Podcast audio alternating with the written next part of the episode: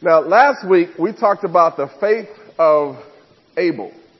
We talked about Cain and Abel's sacrifice. And just kind of a, a recap on that, uh, they both gave an offering, they both sacrificed, but Abel's sacrifice was given out of faith, not just out of the quantity of what he had.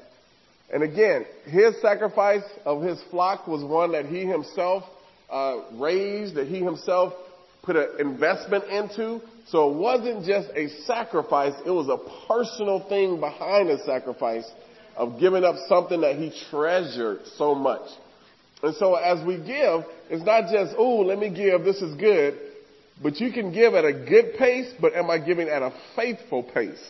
Which is not just good or great, but it's beyond that because it's taking you even a step further in that.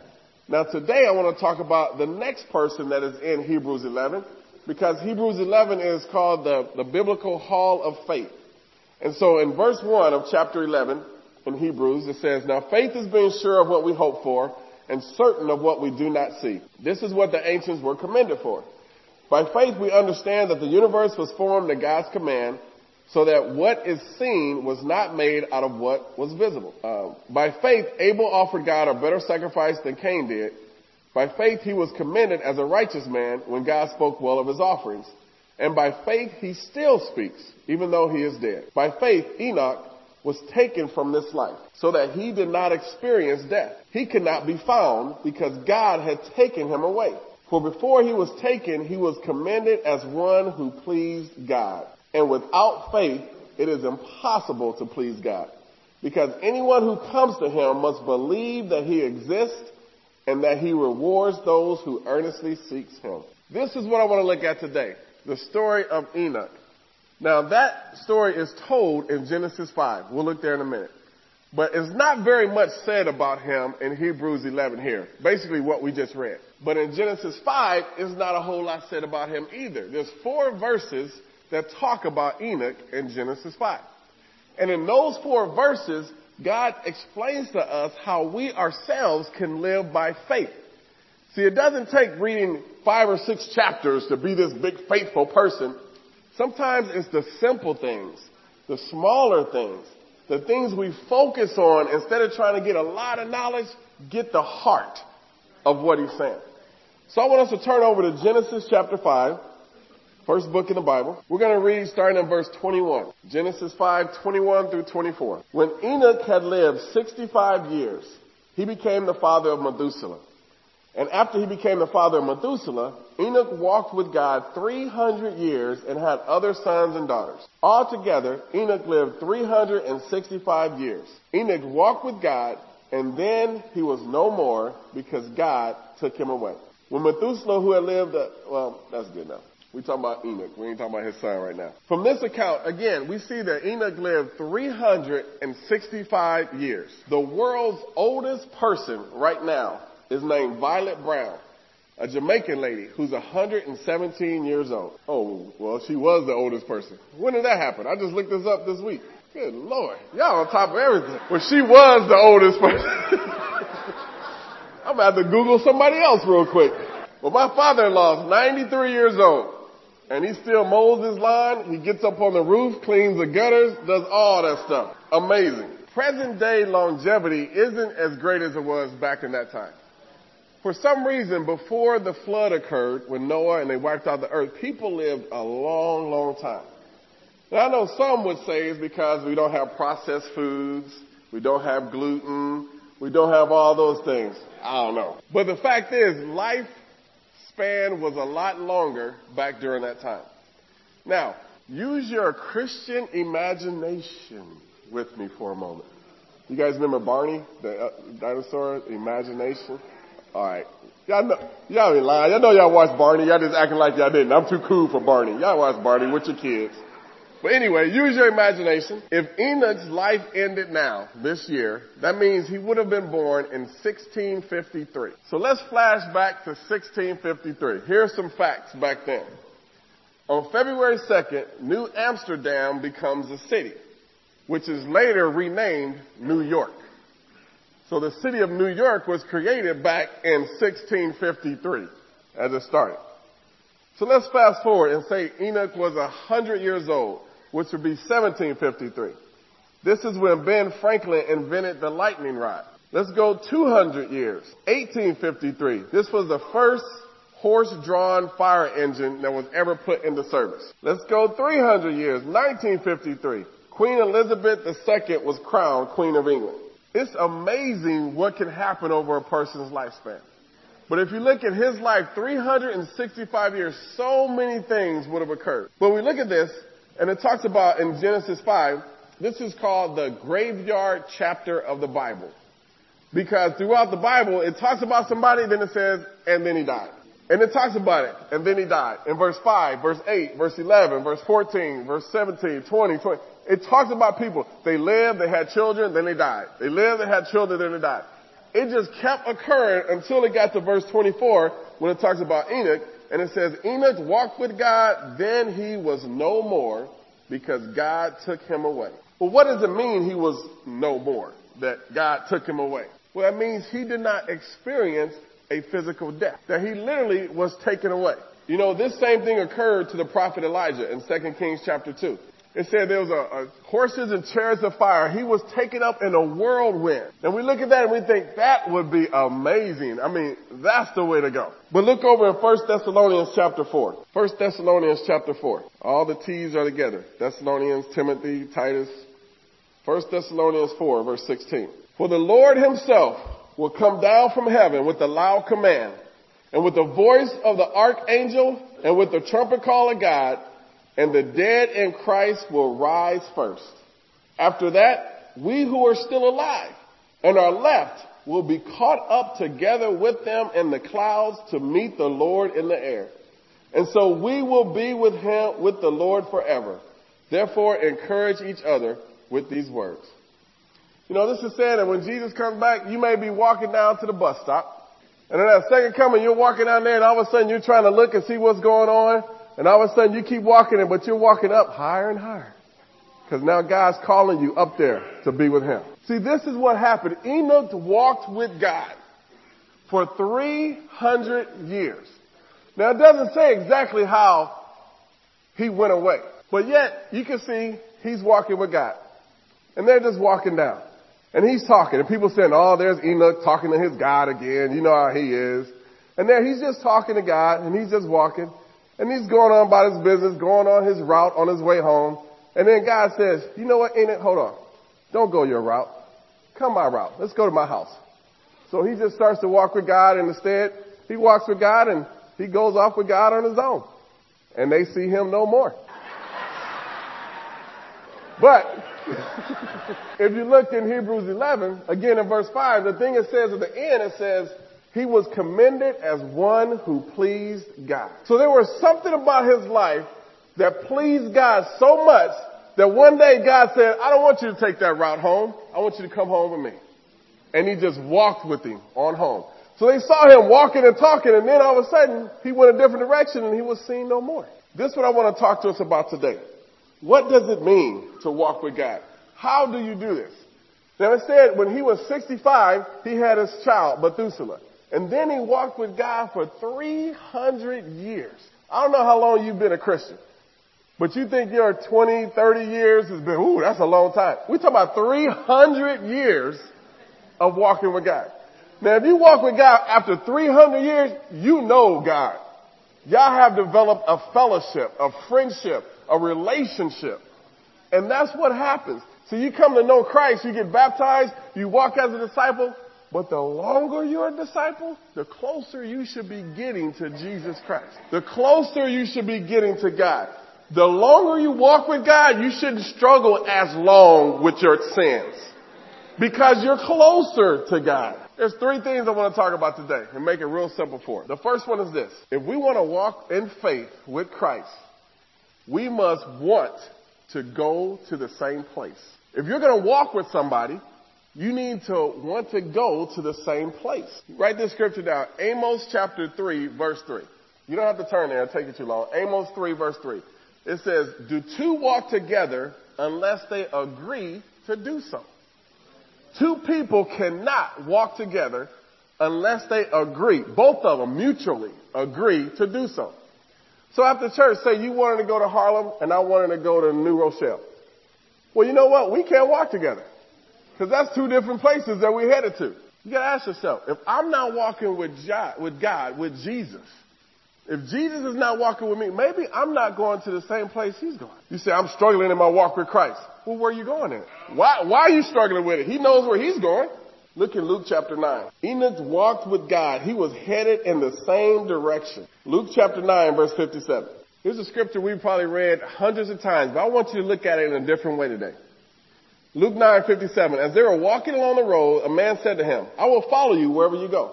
Jesus replied, "Foxes have holes and birds of the air have nests, but the Son of Man has no place to lay his head." He said to another man, "Follow me." But the man replied, "Lord, first let me go bury my father." Jesus said to him, "Let the dead bury their own dead, but you go and proclaim the kingdom of God." Still another said, "I will follow you, Lord, but first let me go back and say goodbye to my family." Jesus replied, no one who puts his hand to the plow and looks back is fit for service in the kingdom of God. Listen to me. God calls mankind not to be a disciple, not to just go to church. He calls mankind to walk with Him. And you gotta understand what I'm saying. I'm not saying go through seven Bible studies and then get immersed in water. He said, I'm calling you to walk with me. He was walking, he called these three guys. The first guy, he couldn't do it because I want to walk with you, Jesus.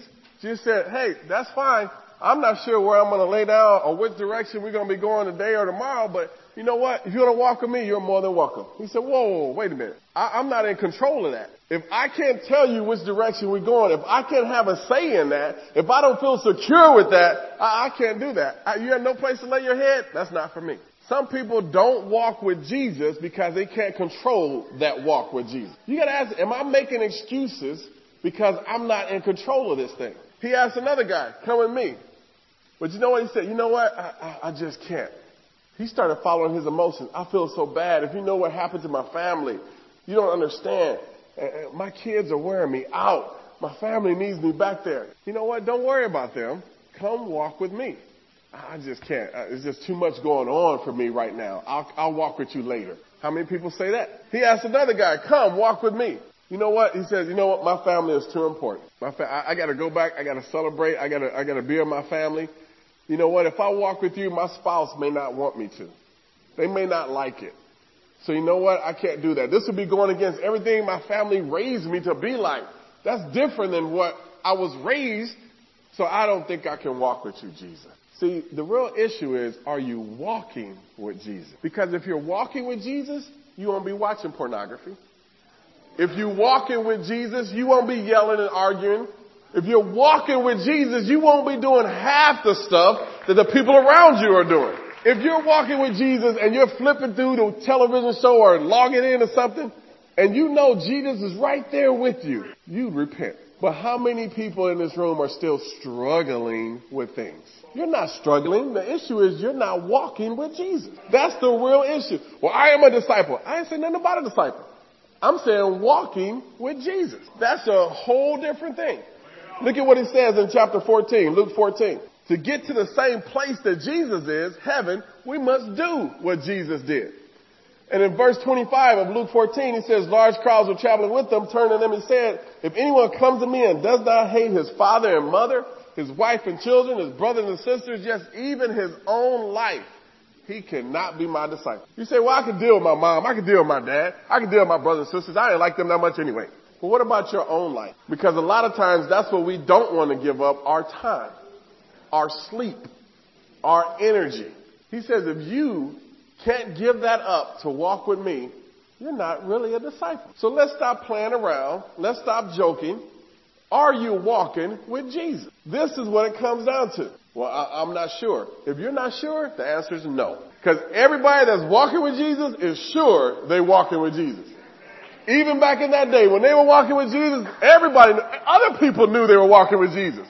That's how they got the nickname Christians. They're so Christ-like. So, the first thing we need to see from Enoch, he walked with God for 300 years. And it was obvious to everybody. And because of this, he pleased God. If you want to please God, walk with God. It is that simple. Sometimes we try to make this harder than it is. We try to figure out what all the checklist things we got to do.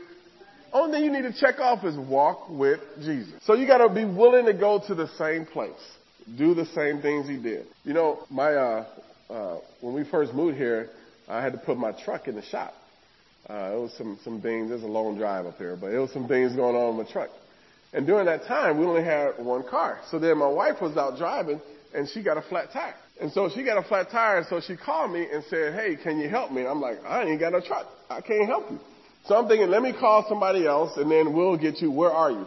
She said, "I'm on the highway in the Bronx." There's a lot of highways that doesn't help me at all. Like you're going to church underneath the bridge, take that ramp off. You know how many bridges there are in New York? He said, it's right there, like going to church. Now in my mind, I go this certain direction to church.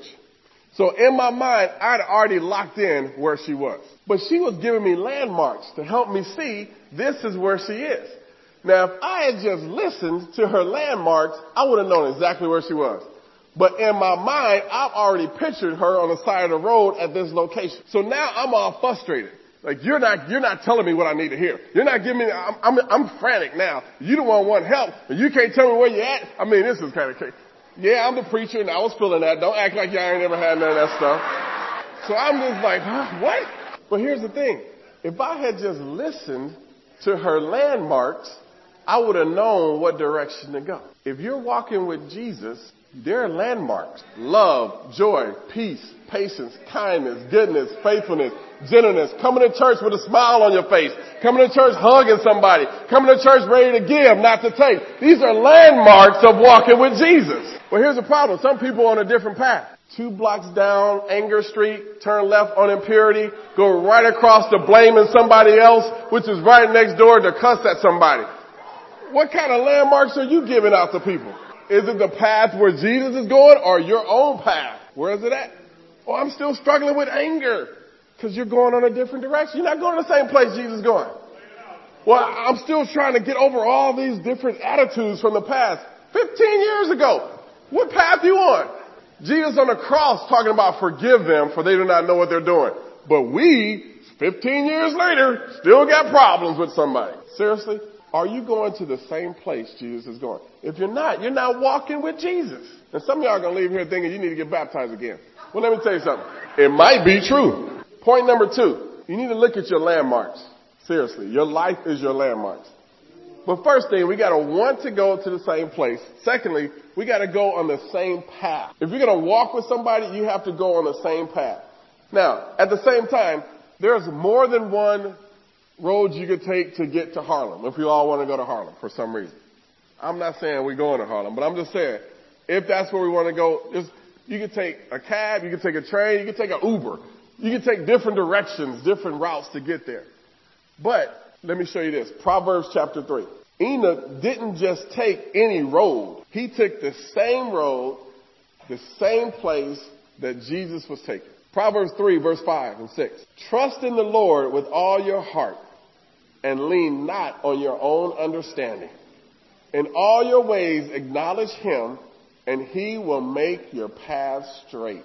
If we're trusting in God and not our own feelings and wisdom, our path will be straight. For some people, your path, you got some potholes, you got some ditches, you got some stuff that you got to go all over. You got to understand, maybe I'm not on the same path that God is trying to lead me on here. It's important for us to see this. Look in Psalms 119, a couple of pages before what we were just at. Psalms 119, verse 105. Your word is a lamp to my feet and a light to my, for my path. I have taken an oath and confirmed it that I will follow your righteous law. It says his word is a lamp for my feet. This is a dark world we live in, but this is the only light that can guide us on the right path. If things are dark and gloomy in your life, if it's boring and dull, you probably need to get into God's Word a little bit more. Because I don't think there was one dull day in Jesus' life. You look at all He did. It's just boring. No, He never had a boring day. So if you're just so bored, maybe you're not on the same path, going to the same place as Jesus was. And then thirdly and finally, we gotta have the same place, the same path, and then we've also gotta go at the same pace We've got to go at the same pace. And that's what Enoch did. He kept in step with God. He didn't run ahead of God. He didn't fall behind. He kept on the same pace for 300 years. Now, here's what's interesting. The Bible is so incredible because it makes it clear that when he was 65, that's when he had his son Methuselah. And then at that point, he walked with God. So for those first 65 years, he wasn't walking with God. He was doing his own kind of thing. So no matter what age you are or where you're from, you can still make a decision to walk with God. Now it doesn't say why he decided. Maybe he had this child and he saw his wife give birth and he thought about such a precious little thing. Kind of like John in the back holding his baby right there. Ain't nobody taking that baby out of his hands. And he said, you know what? This is right here. I, I'm so grateful to God. I'm going to turn my life over to God. And he did it. Maybe he realized without God, I can't raise this child in this dark, wicked world. I need God. I don't know what it was, but there was something about the fact when he had his child, that's when he made a decision, I need to walk with God. Let me tell you something. It doesn't matter how old your child is. Every time you look at that child, that needs to restore your faith in God. Even if your child may not be doing great spiritually, financially, emotionally, you still need to realize God gave you that child and every time you look at him, he's calling you to walk with him. Because if you just follow, instruct, teach, that child will come back because they know where the truth is. In 2 John chapter, uh, it's only one chapter, but verse 6, it says, and this is love that we walk in obedience to his command. You realize if you walk with somebody for 300 years, you're going to have fellowship with that person. See, right now, if you're walking with God, do you have fellowship with God? Everything we talk about always comes back to your personal walk with God. Nobody has to ask you, are you having quiet times? Are you praying every day? Seriously, the issue is, are you walking with God? That is the issue. That's the only thing that needs to be our concern. Are you walking with God? You know, God gives us a lot of commands. Matthew 28, verse 18. Turn over there with me here. This is a command he gave thousands of years ago, but it's still here today. Matthew 28, verse 18. Then Jesus came to them and said, All authority in heaven and on earth has been given to me. Therefore go and make disciples of all nations, baptizing them in the name of the Father, of the Son, and the Holy Spirit, and teaching them to obey everything I have commanded you. And surely I am with you always to the very end of the age. Let me help you understand. Whether you're visiting, whether you're a member, there's three simple things. The place that we want to get to. We got to be walking and going to the same place as Jesus, and that's heaven. We got to be on the same path as Jesus. Follow him as a disciple. We've also got to allow others to help us keep in pace. Now, I want to make something clear on this. People help us stay on pace. You can say, I'm walking with him, I'm going the same direction, but are you on the same pace? See, that's why we have midweek service. That's why we have mission team, Bible talks. That's why we have devotionals. That's why we have church. So we can stay on pace. Now I'm going to say this again because some people think midweek's optional. Devotional, that's optional. If I feel like it this month, no, no, that's how you stay on pace. That's how you stay right with God, walking with God. If you make a decision, I'm not going to the devotionals, then you know what? You're saying, I'm not staying on pace. We're having two midweeks a month, twice in the whole month, 30 or 31 days. You're saying two days you can't come to make sure you're staying on pace. Something's wrong with your walk. It's not anybody, it's something wrong with your individual walk if you can't make two meetings of the body. And we talk about it. The whole body, different parts, but we all make up the body, so we all need the hand, the foot, the eye, the ear, the nose, all that. We're meeting together we're missing a couple of ears. We're missing some toes, some fingers. This is not like, ooh, is this something we can go to? Why do we give you a calendar for the whole year? So you can plan on staying on pace in your walk with God. Now here's the thing. 20% applauded are saying amen. Because we gotta go back. 20% does what 80% doesn't do. But here's the thing. Nobody's gonna make you stay on pace or walk with God. So you may be sitting there thinking, ooh, that's not me. That's your business. But when the trumpet sounds and we start floating up, and you like, how come I don't believe I can fly? Because you wouldn't stay on pace. That's why you're not walking up. That's why you stand on level ground. You gotta stay on pace. Cause that's the direction we're going. The issue is what direction are you going? Now, all this being said, this is why Enoch is in Hebrews 11, the Hall of Faith. Because in spite of all that was going on, he didn't just walk with God, he walked faithfully with God for 300 years. 300 years. Guys, anybody that can stay on pace for 300 years need to be in the Hall of Faith. I want to encourage you. Don't just walk away from this like, oh, now, you know, I understand. I got a couple of things out of it. No, no, no. What you need to get out of it is walking with Jesus. Going the same direction, the same path, the same pace. This is why Enoch was commended as a righteous man and pleased God. He didn't need somebody calling him, reminding him, hey, we're having church tonight. Hey, come to the temple and worship. He knew it because he was already walking with God. I want to encourage you. This is going to be a good series on faith. We're going to talk about all these people that are in Hebrews 11. But you know what? I don't want this just to be church service and a series. It needs to be something that changes who we are. And each of us can walk away saying, you know what? I'm going to the right place. I'm on the right path and I'm keeping pace. And to God be the glory. Amen.